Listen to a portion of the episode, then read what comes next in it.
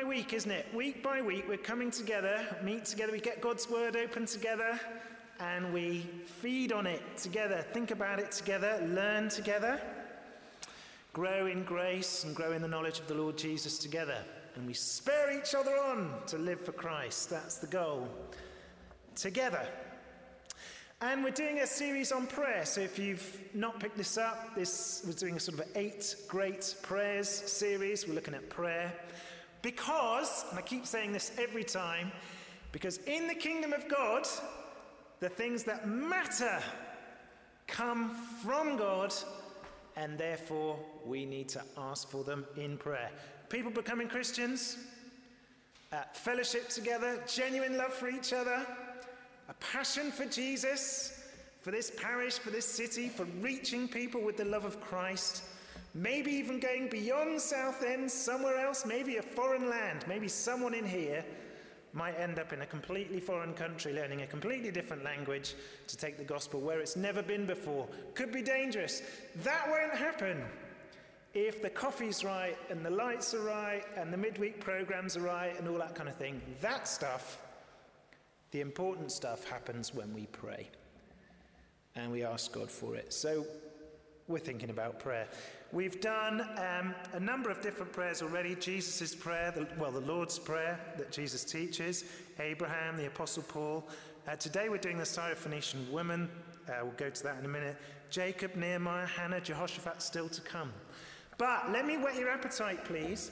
We're learning how to pray today and to pray without ceasing. Right? That's a scriptural command. Pray without ceasing. Pray with persistence. Don't give up. Now, there are two big killers to stopping, to, to not persisting. Uh, let me suggest two for you. Number one, silence. So I've prayed and prayed and prayed. Lord, I've prayed. You might be talking to a fellow Christian. I've prayed and prayed and prayed, but radio silence, nothing. Nothing back, no change. That's a killer. Number two, if you haven't got silence, you've probably got setbacks. Oh, I prayed and prayed and prayed, but actually I was just discouraged. Uh, things got worse. I was praying, Lord, lift me up, help me. And actually, I felt the Lord's hand heavy upon me. Felt like he was pushing me down. That's a killer. Felt like that?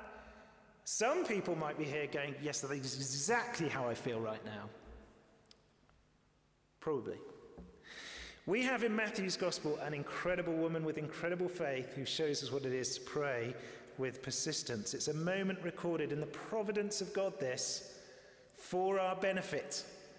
So we would do well to, I know, highlight it, keep it open, meditate on it, chew on it for a while. We're going to read of a mother who's desperate for her daughter. And incidentally, I can't help this, it's so good.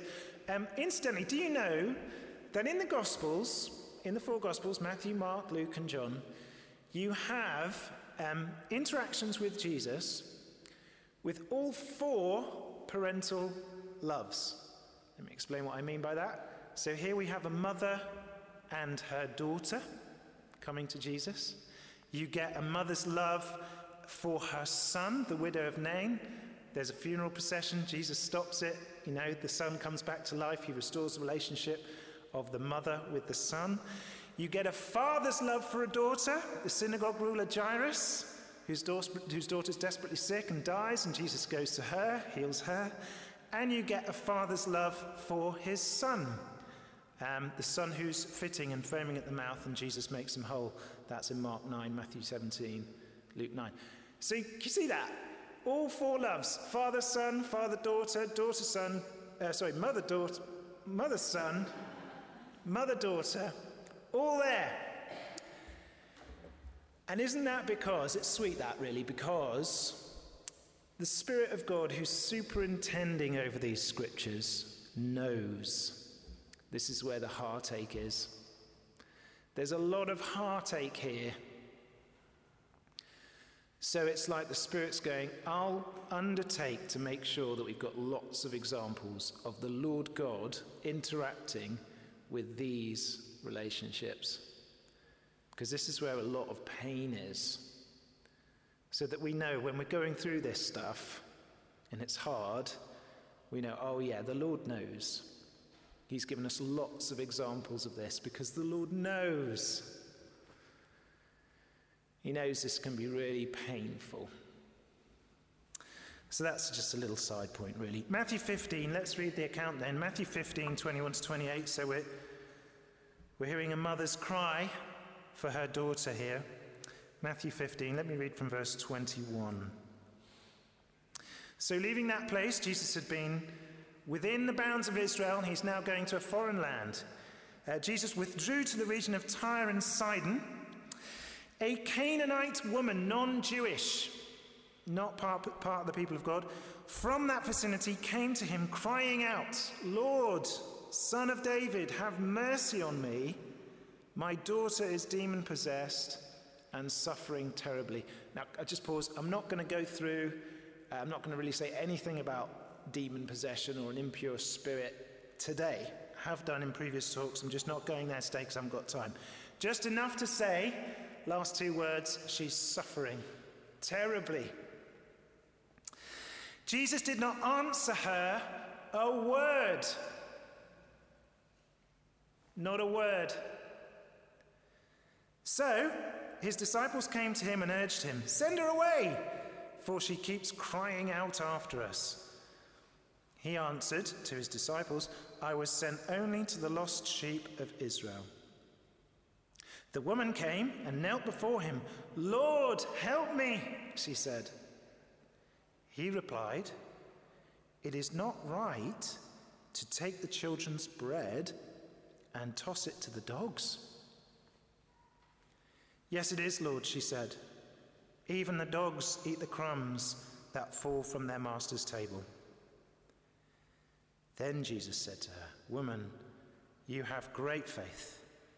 Your request is granted. And her daughter was healed at that moment. This is the word of the Lord.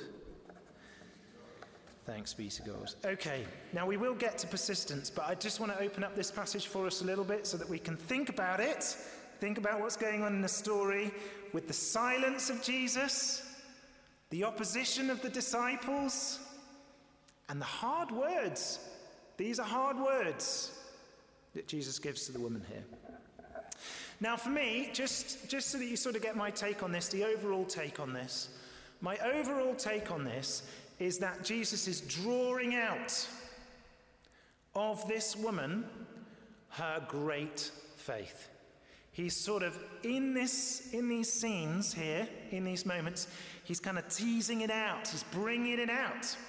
And he's doing that not just for her sake, like she's going to sort of bear forth this wonderful faith. He's going to do it in front of these disciples of his. Then, those disciples then, and by virtue of the fact that it's recorded here, us today, that we might look on and go, oh, wow, what fabulous faith. It's a bit like if you just want me to sort of have a look around scriptures just to see where else you might see this. Do you remember the woman who um, was bleeding for 12 years? And she went to touch the hem of Jesus' robe? Do you remember that? And power's drawn from Jesus, and he's like, Where did that come from? And in, instead of just leaving it and walking away, he actually wants to sort of create a bit of a scene and draw this woman out. Who touched me? Who touched me? And, and in fear and trembling, you know, she kneels at Jesus and said, it, it was me. He draws out the woman's faith, and the whole crowd is looking on. Wow. Like that. It's kind of drawing it out. Didn't have to. But for her sake and for the sake of the crowd, drawing it out. Let's see this. See this great faith. Similarly, think of um, Peter at the end of John's Gospel. Do you remember when Peter had denied Jesus three times? Don't know the guy, don't know the guy, don't know the guy. At the end of John's Gospel, He's like, Do you love me? Do you love me? Do you love me? Does it three times. He's drawing out of Peter. It's quite disturbed. Peter's like, What are you doing this for? Why are you saying this? It's not easy. But he's drawing out of Peter faith. courage, conviction, because he knows what, what kind of responsibility and what kind of death um, Peter will face in the end. So you can see that, can't you? Jesus does this. He draws out um, faith. Now, that's important, just to have that overall picture. He's kind of drawing it out of this woman. But the other thing to think about is the language Jesus uses here, because whatever way you slice it, uh, it's not an, you know, it's slightly unusual. If you've never read this before, maybe you've not long been a Christian, not read much of the Bible, maybe not read this part of the gospel, uh, you might be thinking to yourself, I've not heard Jesus speak like this before. This is quite unusual to hear him liken this woman to a dog. So let's just have a think about that. Let me just read it to you again. The woman came and knelt before him. This is verse 25. Lord, help me, she said. And he replied, Jesus, it is not right to take the children's bread and toss it to the dogs. And that's pretty harsh. It's pretty hardcore. Strong. Dogs, even it's even worse if you go actually back to the first century. Dogs are domesticated animals today. We have them in our homes and we let them lick our faces. Well, some, some of us do. Um, back then, they were wild, religiously unclean scavengers. So, why did Jesus say this? Good question, right? And worth thinking about. Someone may ask you this one day. Someone might sit you down and say, Matthew 15, Jesus called a woman a dog. What would you say? Let's think about it. Number one, here's a few things to think about. Number one, firstly, when you hit something like this, when you look at a passage like this, be careful. Be careful not to take that position 2,000 years later you know, with the benefit of a nice sort of environment, looking down at these words and going, oh, yeah, Jesus, think I would have chosen different words there. I think I could teach him a few manners, maybe choose a different example. Be careful of that. My, the default here, for me, is I just go straight into the shoes of the disciples. Remember what the disciples are doing? The disciples, all of them, are telling, are telling Jesus, get rid, Get rid of this woman. She's a nuisance. She's annoying. Can we just get rid? Right? That's what the disciples are doing. That is what I would have done. Right? I don't want to elevate, I don't want to get on a high horse at this point and imagine that I would have been much better. Because the likelihood was that I'd have done exactly the same. So uh, just resist the temptation of jumping on a high horse. Commentators do this. Right, if you go and read Bible scholars, they tend to jump on a high horse at this stage and go, oof, maybe Jesus could have got away without saying that. But he did. I would avoid that temptation. Second, know that Matthew records this and Mark. This story is in both Matthew and Mark. And it is immediately after Jesus has challenged the Pharisees about their sort of problem with unclean things. Right? The Pharisees have come to Jesus and his disciples and why aren't you washing? Why don't you do all the religious ceremony stuff? You're going to be unclean if you don't do the proper washing and all this kind of thing. And Jesus is like, oh, well, hang on a second. Um, that is not how we get unclean. It's not the stuff outside coming into our bodies that makes us unclean. It is our hearts on the inside that's what makes a person unclean. Right, and Jesus has been emphatic about that to his disciples. So it's, it's immediately apparent by the fact that Matthew puts these stories side by side that Jesus can't actually be saying to this woman, Oh, I need to dissociate myself from you and distance myself from you because you're not Jewish. So I need to just create a bit of distance. I've only come for the lost child, children of Israel. I can't be doing with you unclean. I need to distance my. I can't be saying that. Third, when we read written text like this, it's impossible to know just how Jesus delivered this line. It's impossible to know just how he spoke these words to the woman. Let me just change it ever so slightly, because remember, we are sort of dealing with language here. It's quite hard to know how these words would have been heard. But let me just change it slightly. You might just get my point if I, if I sort of change the words slightly. Imagine I said today, um, it's not right to take the children's bread and toss it to the foxes.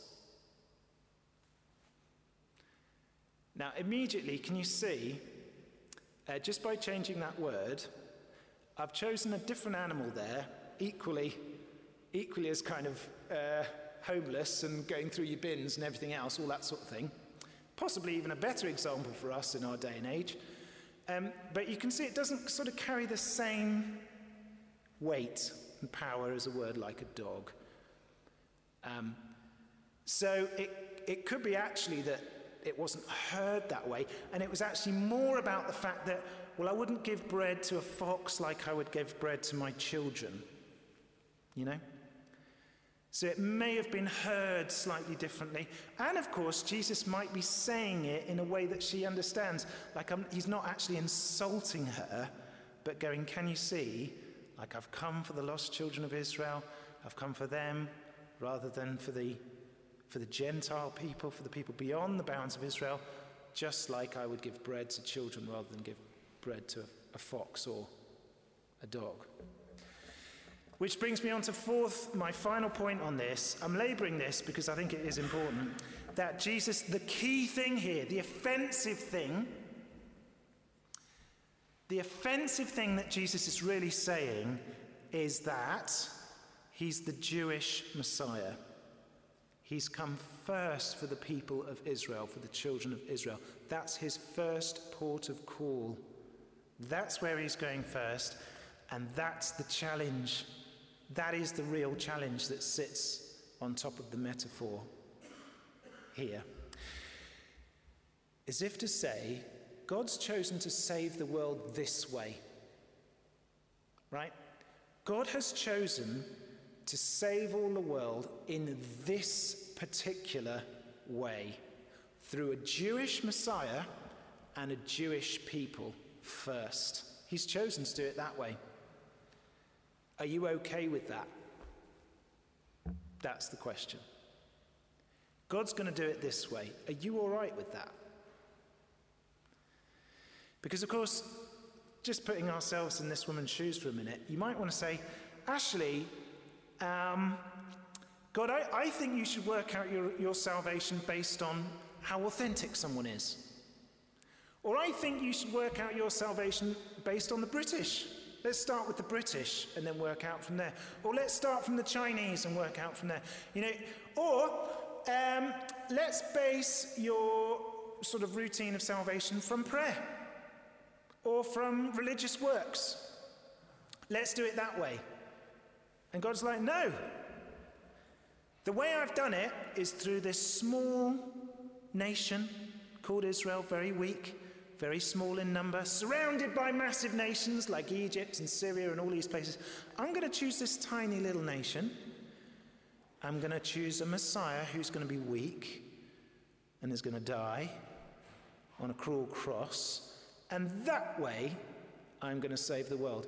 And by doing it that way, you'll know that it's not about how authentic or strong or clever or how religious or how prayerful or how amazing you might be. I'm doing it this way through weakness, through a small and insignificant people, and through a weak, crucified Messiah. That's the way I'm going to save the whole world.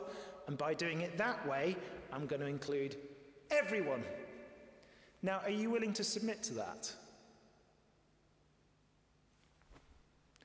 That is the real challenge that Jesus puts to this woman. Now, having just set that up a little bit, can you kind of see where this is all going? I want you to see this remarkable woman and her remarkable faith. This is what happens, okay? I'm going to just do it in five little scenes for you, just so you see how wonderful this woman is. Scene one she cries out, Lord, son of David, have mercy on me. And what does she get back? Silence. Jesus doesn't say a word. That's Matthew 15 23. Silence. Scene two. She continues to cry out, nevertheless, to the disciples and say, Look, help me, whatever she's saying to the disciples. And the disciples are like, Send her away, get rid.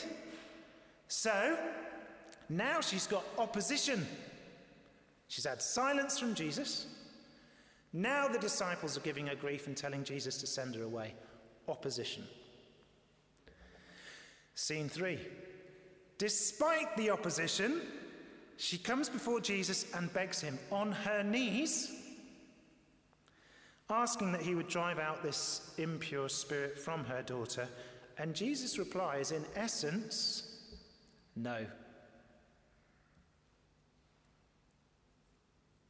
It's not time, and it's not right. Scene four. Even though Jesus has said that, she is not dissuaded. Her response is something like, Though you are right in your judgments, I know you have grace even for me. Scene five Jesus commends this woman for her incredible faith, and her daughter is healed. Silence doesn't stop her. Setbacks don't stop her. Opposition from the disciples doesn't stop her. And a humbling word from Jesus doesn't stop her. She persists despite all of those hurdles. She keeps going. Amazing. Silence, opposition, and no. Amazing, isn't it? And from a very unlikely place, remember the disciples, these Jewish disciples, are looking on at this Syrophoenician woman. So we're up in the northeast corner of Syria, like in Phoenicia. They're outside their usual stomping ground. They've gone up there, maybe they're having a little retreat or something. They're up there. In fact, it could possibly be this like Jesus has gone there. I'm going to teach you something, you guys. Let's go and, let's go and visit this place and meet this woman because I'm going to show you something amazing. And from the outside, right, a woman you wouldn't expect. This wasn't like a Pharisee or religious leader coming along and showing great faith. Uh, faith. This is a Syrophoenician woman, a Gentile, non-Jewish, not dissuaded by silence, opposition, or Jesus' words to her. And Jesus like this. Here it is. That's what faith looks like there. Now, might, let's just stop there. Might Jesus be doing a similar thing for you today? He is drawing out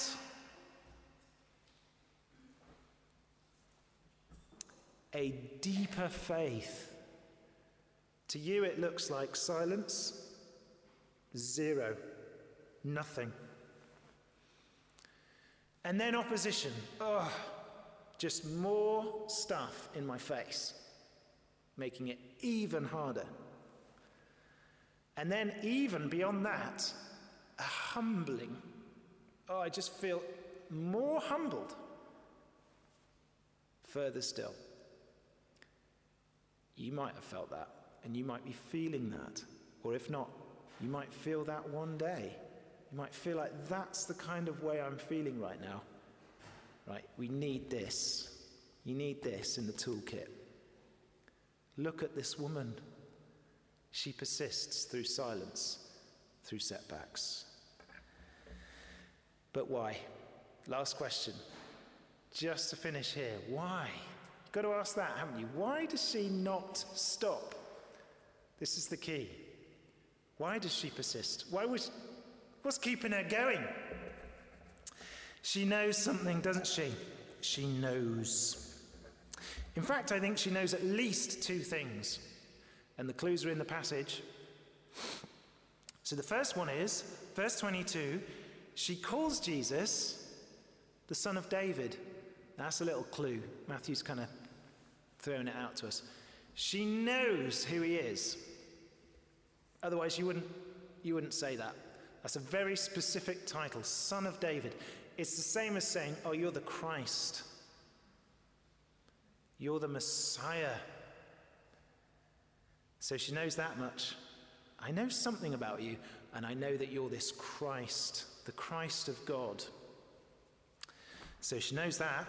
And she knows that God's rescue plan, the living God of Israel, has always been for the benefit of the whole world. She must know that. Because, remember when Jesus said to her, It's not right to take the children's bread and toss it to the dogs? Her answer is, Yes, it is. it's great. It's the way the NIV catches actually. This, this version of the Bible gets it really well. Uh, yes, it is. It's quite bold. Yes, it is right, because even the dogs eat the crumbs that fall from their master's table. She's saying, no, yes, all the nations will benefit from Israel. That's, you could translate it a bit like that if you like. She's like, Ashley, I know something about this God. I know something about this Jewish Messiah. And I know that all the nations benefit in the end. I know that from this table, the crumbs drop off, if you like, and all the world benefits. I know that. Now, I don't know how she knows that. But she could have looked at Hagar. There's loads of, she probably, she probably went to her midweek Bible study. I don't know, out there in Syrophoenicia. Perhaps she knew some Christian people. Perhaps she knew some, you know, devout uh, children of Israel or something like that who were showing her these things. She might have known about Hagar. Think of the great women of the Old Testament Hagar, the Egyptian, right, non Jewish Hagar, who knew the Lord's care and provision even when she was outcast. She was provided for. Think of Rahab, the Canaanite, right? Perfect line up there. The Canaanite woman, the Canaanite prostitute, even, who found favor and refuge in the God of Israel. Even though she was an outsider. Or think of Ruth, the Moabitess, who, though not Israel, was received in. You come and be a part of this covenant people as well. Maybe she knew those things. So, knowing this, you see, knowing that God is faithful. I know what you're like. I know it because I know something about this God and I know something about his Messiah. Knowing that, right? Knowing these stories, knowing what this God has done, she persists. Despite the silence, despite the setbacks, despite even the words that Jesus gives her in that moment, to draw it out. I want to see it. She's like, I know that the goodness of God has always overflowed to the nations, and I'm calling upon it now. I know you have grace for me. I know you can do a work in this situation as well. And she does it so graciously. She submits herself. She's like, Yes, I know. I know I'm not a Jew. I know I'm not part of God's covenant people. Right? It's not like she's sort of elevating herself and trying to sort of say, hang on a second, that's not fair. And she's like, I know. I'm submitting myself to this scheme of salvation that you've decided on, Lord. That's okay. But I know that you've got grace for me, even still.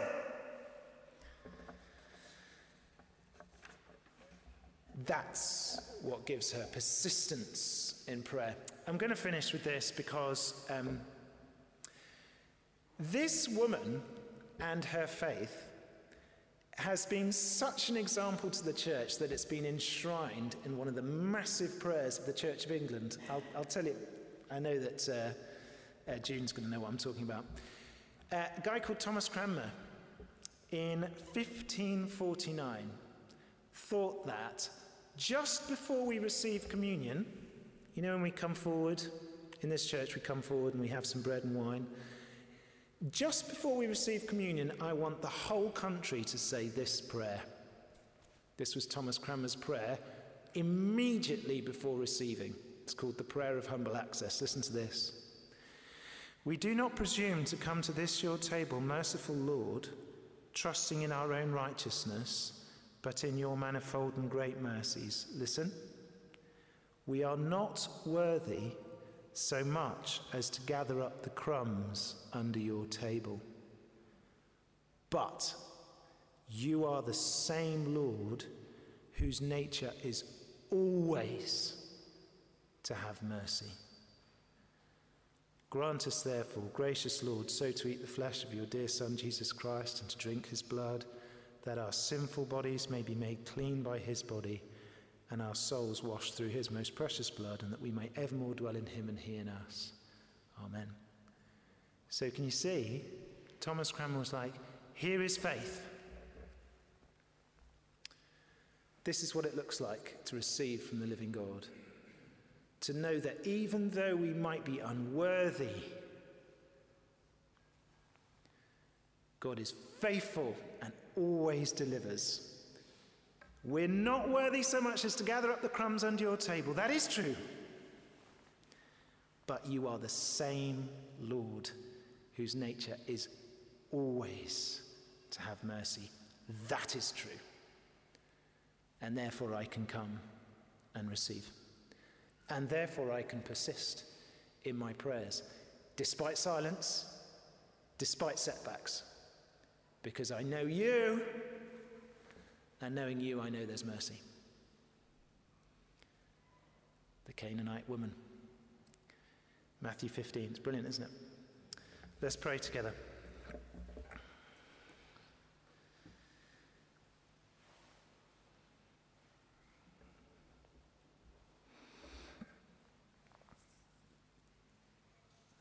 Father, thank you so much for um, these scriptures.